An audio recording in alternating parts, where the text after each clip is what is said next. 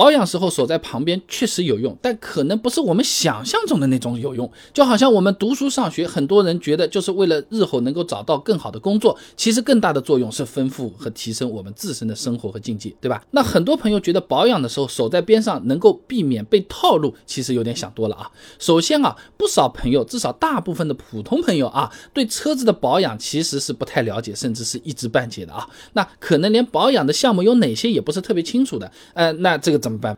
云南信息报曾经做了一个调查的，首次购车的用户里面，百分之九十以上的人在车辆保养前都不知道哪些项目是必要的，哪些是可选的。那现在这种情况可能稍微好一点，不少人呢保养手册是拿出来看过、对过了，知道是做哪些项目了。OK，哎，但是更进一步的知识，你比如说，哎，保养手册上写的要换机油，那么机油怎么换？操作流程是怎么样的？他做的规不规范？有没有坑我们？大概率还是不晓得的。哎，这种情况，就算守在旁边，要防止师傅动手脚，其实就有点小学的朋友去看高中生有没有认真做作业一样的。啊，你你只能看到他笔在动，字在写，做的对不对？没概念啊。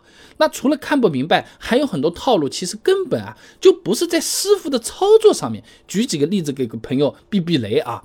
那首先就是。缩短保养周期。那北京晚报二零一九年曾经做过报道的，合肥一位车主的变速箱油啊，本身要求呢是五万五千公里才换的，但是四 S 店的三万八千公里就说黑了，不行了，要你就换掉它了。这和师傅有什么关系呢？对不对？师傅还是认真做的啊。第二个，推荐额外保养项目啊，跟你说这个发动机，你看这个油泥有点多，嗯，黑黑的，你做个油泥清洗吧，几百块钱又没有了，有没有必要呢？很难讲，对不对？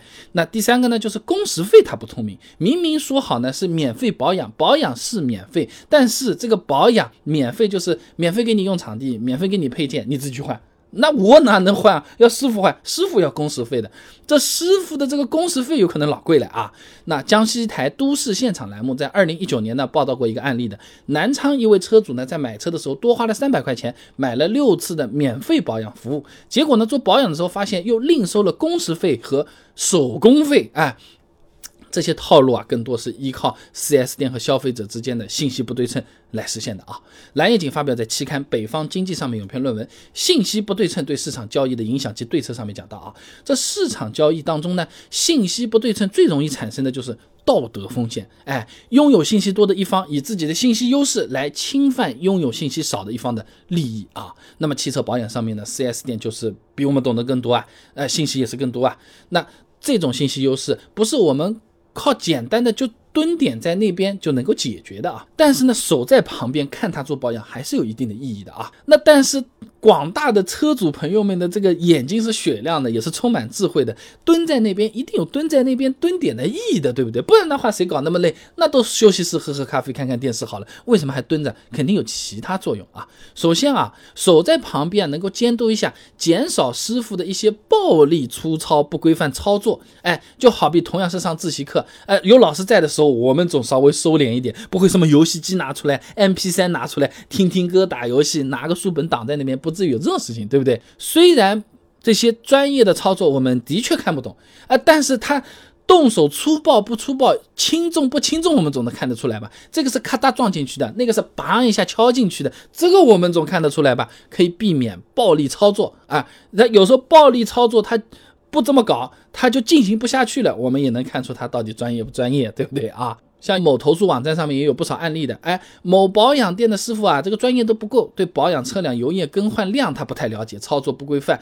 大家看到他在百度上在那边查到底怎么加怎么弄，这个我们懂的。你原来会，你应该会的。你这个查查百度，嗯，这些东西我们可以识别到。我们说你要不换个专业点的师傅，这些是我们盯着的时候做得到的这些事情啊。那当然了，如果碰到专业的师傅，我们其实啊，都不是监督。虚心的跟人家学一点保养知识，这不是也很好的一件事情吗？对不对？一些简单的保养项目啊，你看过师傅做了一遍，你后面基本上都会做了。你要狠点，拿个手机全程拍下来啊！你比如什么换空调滤芯、空气滤芯、雨刮，哎，不知道这些东西怎么换，就觉得很神秘、很专业、特别厉害。你看过了之后和换手机壳差不多的。哎呦，你这个小心，万一弄坏了怎么办？你换手机壳还担心手机会被划伤，壳会不会掰断了？基本上就是这么个级别的风险，我们自己来是问题不大的啊。另外呢，就是日常用车时候遇到的问题，他不是保养嘛，顺便都把它问掉。他这个放油的时候闲在那边，闲着也是闲着，聊聊天嘛，对不对？4S 店的保养师傅啊，一般都是专门负责一个品牌的这个车型的，他对车子的了解啊，深度方面、广度方面啊，一般都会比我们车主要好一点。那。我们可以去问问他们，这个比问亲戚、问朋友，嗯，比问什么交通局局长，哎，靠谱的多了啊。所以总的来讲，虽然在 4S 店保养的时候守在边上，你要说完全能够避开套路和坑，那基本上是做不到的啊。那至少我们在。盯着看的时候，可以看出他用不用心啊，他是不是特别出格，不能够胜任，或者说他水平好，我们能不能学到一些东西，也有它的意义。它是一个选择和权衡的一个事情。你在上面喝咖啡也对，你在下面看着他也对啊。